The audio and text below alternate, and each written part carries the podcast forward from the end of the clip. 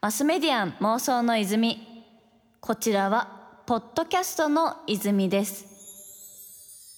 80ポイントラブ東京 FM 早川ゴミがお届けしています。今週も先週に引き続きゲストさんをお迎えして一緒に妄想していきたいと思います。それではご挨拶の方お願いいたします。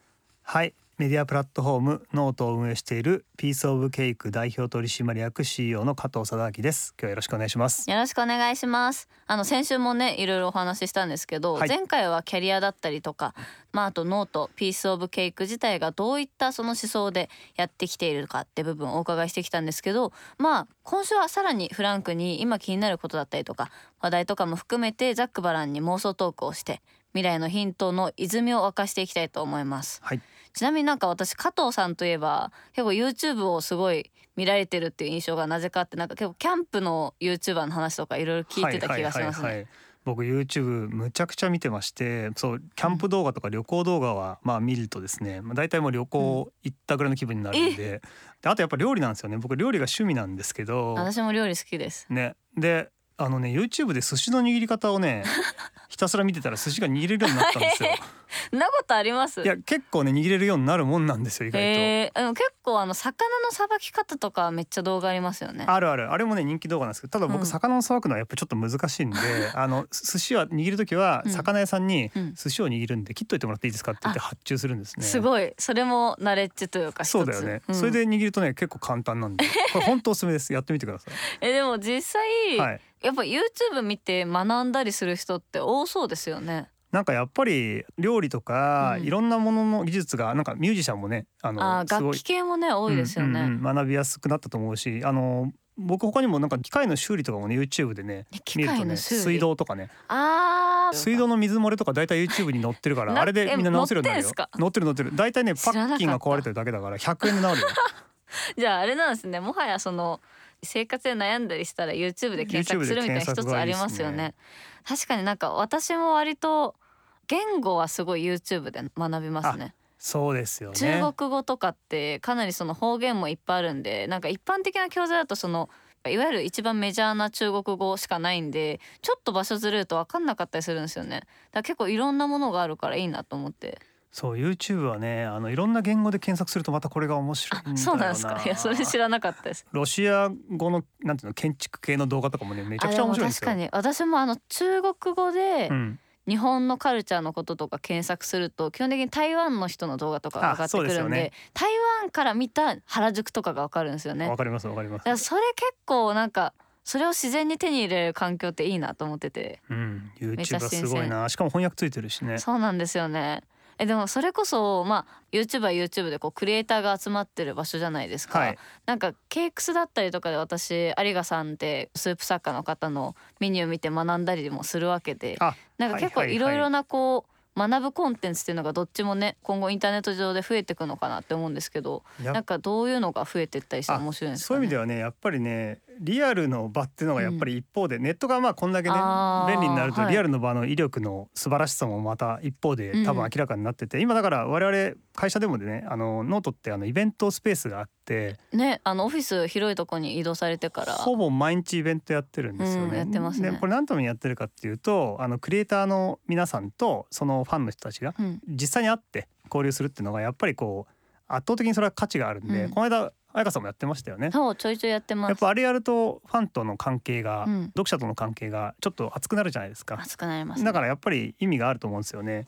であのあとこれ完全に個人的な話を別にすると、はいうん。この間その有賀さんっていうスープ作家の方と、ノート使ってるあの山口さんっていう料理家の方とあと樋口さんっていう料理家の方やとば三強じゃないですか。さ三強、まあ、よくノ更新していただいてる三強。と一緒にねみんなでご飯を作って食べる会っていうのをねごめんなさい。これは完全に私的なやつなんですけど。羨ましいですよ。ね、今度ぜひお誘いしますが。あのそこでねみんなで料理作るんで加藤さんもなんか作ってくれてやって、うんはい。じゃあ僕は寿司を握りましょうっていう、そんな料理家たちの前で寿司を握ったんですけ YouTube どで学んだ寿司を、はいはい。そしたらねあの樋口さんが僕にね「あ加藤さんそうじゃないんだよね」とか言ってこう教えてく教えれて,、れる。それで習ったらやっぱ劇的に上達して。あじゃあその YouTube とか、うん。例えばノートとかでベースの部分は学んでさらにこうレベルを上げていくためにやっぱりリアルが重要なんですかね。やっぱりね相当一気に上手くなりました。えー。でもそうなっていくと結構今後のキャリアの作り方みたいなものうん。もだいぶ変わっていきそうですよね。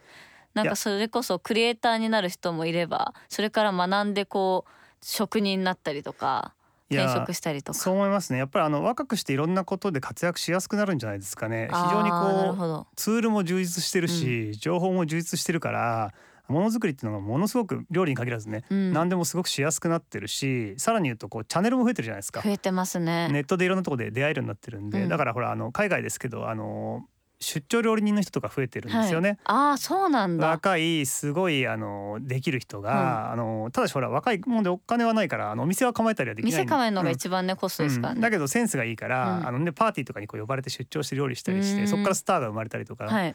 変わってきてますよね。まあ日本でもほら別に店作らなくてもウーバーイーツにだけに出店するようなこともできるわけだし。最近ねそれも増えてますよね。ですよね。だからやっぱりそこは変わってきてるんで、若くして面白いことをするっていうのはすごくやりやすくなってるんじゃないですか。マスメディアン妄想の泉。マスメディアン妄想の泉。メディアプラットフォームノートを手掛けている。ピースオブケイク代表取締役 CEO 加藤さんをお招きしています。さてあの先ほどの続きなんですけど、クリエイターのキャリアみたいな話で言うと。結構その今までってまあ例えばちょっと例があれですけどこうラーメン屋やるぞって脱サラして始めるみたいなこう、とにかく全てを捨てて何かに打ち込むみたいなイメージとかがあったと思うんですけど、結構そのノートが出てきてからその緩やかに今やってる仕事からさらに今後のキャリアにつなげていくみたいな例も増えてんのかなと思ってああそうですね。やっぱり前は手軽じゃなかったですよね。ちょっとハードル高かったですよね。その投稿しなきゃとうんか、うん、そうですね。なんかだからそこはやっぱりネットのいいところで、うんあの別に別に会社員だろうが何だろうが今のことを続けながら試しに記事書いてみたりとかして、まあそれが割と受けたらじゃあ次はまあ有料にしてみようかなってね、値段をつけてみたりとか、まああとはノート上にもあのかなり気軽に使えるコンテストとか、うん、そういうのがいっぱいコンテストありますね。常に開催されてるんでね、うん。そこに出してみるとか。なんか結構機会を作るってことかなり実は僕ら重視してて。なるほど。そのチャンスをってことでそうですそうね。です。あの結局メディアってそこ役割があるんですよね、チャンスを作るとこと作るのを手助けするとこと、それをさらにこう売っていくっていう結構い。ろんな場所が必要なんだけど、確かに、だからまあコンテストなんかはねあのかなり活用しやすい場所ですし、うん、具体的になんだろうどういうそのコンテストが開かれててそこにその入賞するとどういったことが起きるんですかね？例えばですね、あのー2015年にノート上で cakes クリエイターコンテストってのをやったんですよ。はい。これはあのーもう一個僕ら cakes っていうサイトやってるんですけどここで連載デビューできますっていうコンテストで、これちなみにあのね9,000件ぐらい応募が来たんですうよ。わーすご。でその中であの最優秀賞がですねあの左利きのエレンっていう作品なんですね。カッピ今ーさんの。ね、はい。ドラマ化もされましたよね。今そうそうドラマ化してるあのあの作品なんですけどあれはまあケイクスのコンテストで応募してくださった作品で、まあ、こんな風にですねあのこううまく当たるとですね、ドラマ化すらある。確かに。というですね流れがまあできててちょうど最近もねテレビ東京さんとはい。実験ドラマの「知らない人んち」ってこれちょうど終わったとこなんですけど、うんノートに投稿してもらった視聴者さんのアイデアをもとに脚本を毎週作って毎週撮影するんですよ。すごいですね。めっちゃ実験じゃないですか。そう2日ぐらい募集して2日で脚本書いて1日で撮影みたいな感じで、うんあのそれで毎週ドラマを放映するってむちゃくちゃでしょむちゃくちゃですね。だからその実際にネット上でのノート上でのこととそのテレビ上でのことがリンクしてるってことなんですね。そうですそうです。まあ初回だけ第0回的な感じで、うん。あの設定だけね公開されてまあ基本的に家の中を中心に話が進む。うん。でも縛りはないとちょっと広がっていっちゃうんで、うん。それでまあみんながいろいろこうこんなことしたら面白いんじゃない？って、へーまあ妄想をね書いてそれをプロが脚本にまとめてくれてっうん。ていう面白い試みなえんですけど。それめっちゃ妄想広がりますね。そうなんですよ。実際どれくらい応募があったんですか？それで。1回につき何百とかぐらいの来ますね。すごっ。えちょっと気になりますね。でもなんかそういった形で実際に自分のだって脚本が採用されてとか今までなんか脚本家って言ったら結構キャリア積んでみたいなイまあメージがあったけど、大変ですよなるの、うん。うんねまたそれがこういったチャンスがあるっていうのも一つすごいきっかけだなって思いますね。そうだからこれまたやっていくんで、うん。だんだん常連さんがこう出てきたりとかして昔ラジオでもねあのいた投稿のはがき職人みたいな。あそこから放送作家とかあったけどまあそういう流れとかも作れるんじゃないかなと思ってるんですよね。またいつかみたいな。そうそうそうそうそうそう。でも確かになんかそういったチャンスとか自分がその評価されるみたいなのが結構そのノート自体にあるなって思ってなんか偉いみたいなこうハートみたいに出てきたりするじゃないですか。はいはいはい。あのなんかメダルとかも最近ね出てきなんかねいってたりとか。ぱい投稿したりとか、うんいっぱい読まれたりとかするとねあの投稿してる人しかわかんないかもしれないけど、うんこう出るんですよね。出るんですよポップが。まあゲームでもねあるじゃないですかなんか達成すると。あのログインボーナス的そうそうなものとか。ああいう達成しましたみたいなやつが出てちゃんとこう評価もされるような仕組みがあって、まああとまあしかも実際にねたくさん読まれるとねなんかみんなノートで書いた人が連載をどっかで持ったりとかあ増えてますよ確かにね。私もなんだかんだやっぱノートで書き始めてからいろんな仕事追加で来るようになりましたね。書く仕事とそれはよかかった。このラジオもそれがきっかけなんじゃないかなって思ってるんですけど。ね note。note から？もしかしたら、うん、そう。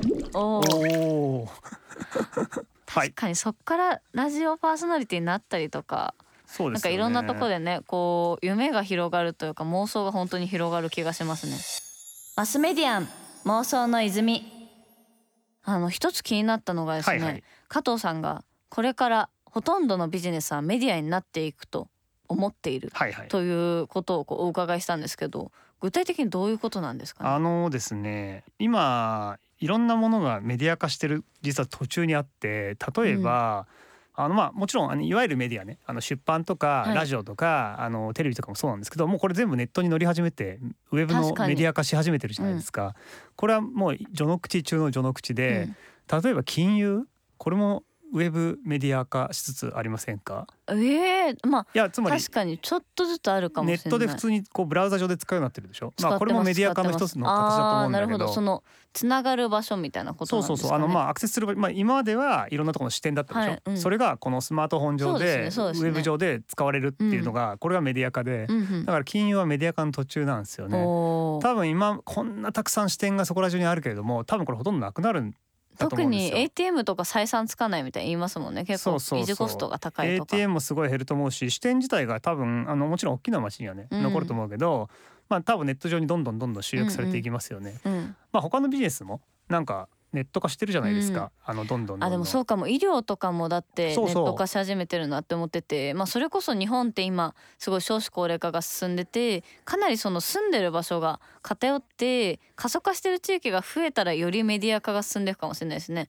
そうなんですよ。一度ネットでそのいろんなとこがアクセスできるみたいな。そうなんですよ。だからもうほとんどまあもちろんねあの人と会わなきゃどうしようもならないビジネスもいっぱいあるんでそれはまあ残ると思うんだけど、うん。それにしたって制御する部分はうん。ネットに乗る。例えばほらウーバーとかそうじゃないですか。確かに。手挙げて拾わなくてよくなるわけだ、うん。だからそういうふうにしてですね全部あのデジタル上にこう乗っていくのがまあほぼ見えているので、うん。そうなった時にあの僕ら何していくのかなっていうまあそれはさはい。仕事をする人としても、はい。まあ個人としてもうんうん。やること変わっていくだろうと思っててやっぱだから大事だじゃないかなと思ってるのはやっぱクリエイティビティがより必要とされる世の中になるのかなと思ってるんですよね。なるほど。その合理性の部分はシステムで解決していってさらにそこをそうですところって感じなんですかね。やっぱり例えばその電話もね結局プルが他のメーカーと比べてもこうメディアとしてやっぱり一番強かったわけですよ。そうですね。パワーがありますそうなんですスティーブ・ジョブのスピーチっていうのがうん。あらゆる CM よりも強かったから、強かった。アップルがやっぱり一番いいあうん。の携帯電話として一番売れてるわけですけど、まあこれが結局メディアとして勝負していく時の差別化の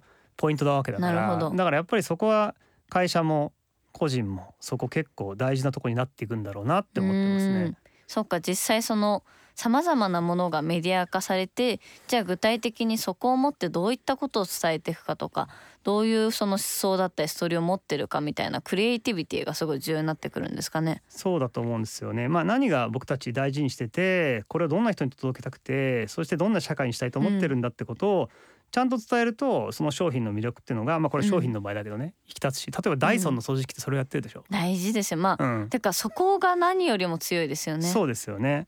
多分他のメーカーの掃除機も同じぐらい優れてるんですよ実際ね性能多分同じくらいいいですね。だけどなんかダイソン素敵やなって思うじゃないですか。だうん、からやっぱねそこ大事なんですよね。そうですねそれこそ化粧品とかうんうん香水とかってぶっちゃけ中身そこまで大差なくてもうんうんやっぱここで買いたいみたいなのってありますもんね。そうなんですよ。なんかそういったストーリーを伝えるみたいな部分で言うとやっぱ逆に言うとノートとかからはまず伝えていくみたいなこともね今あのビジネスのアカウントもあると思うんですけど、はいはいはい。 note pro でしたっけ？ note pro っていうあの法人さんが使う用のノートも用意してて、まあ独自のドメインが使えるんですよね、うん。独自ドメイン使えたりロゴ変えたりとかできてまあ有料なんですけどそういうのも提供してますしあとまあ普通の無料の普段のノートでも例えば社長さんが使うケース今すごい増えてますね、多いですよね。やっぱそれはそのストーリーを伝えていくみたいな部分で活用されてるってことなだとんですかね。思うんですよね。やっぱり自分の会社でこんなこと考えてるよとうん。僕たちはこういう社会を実現したいよってことをまあ言った方がビジネスが前に進みやすい世の中になってるんだと思うんですよね、おー。おお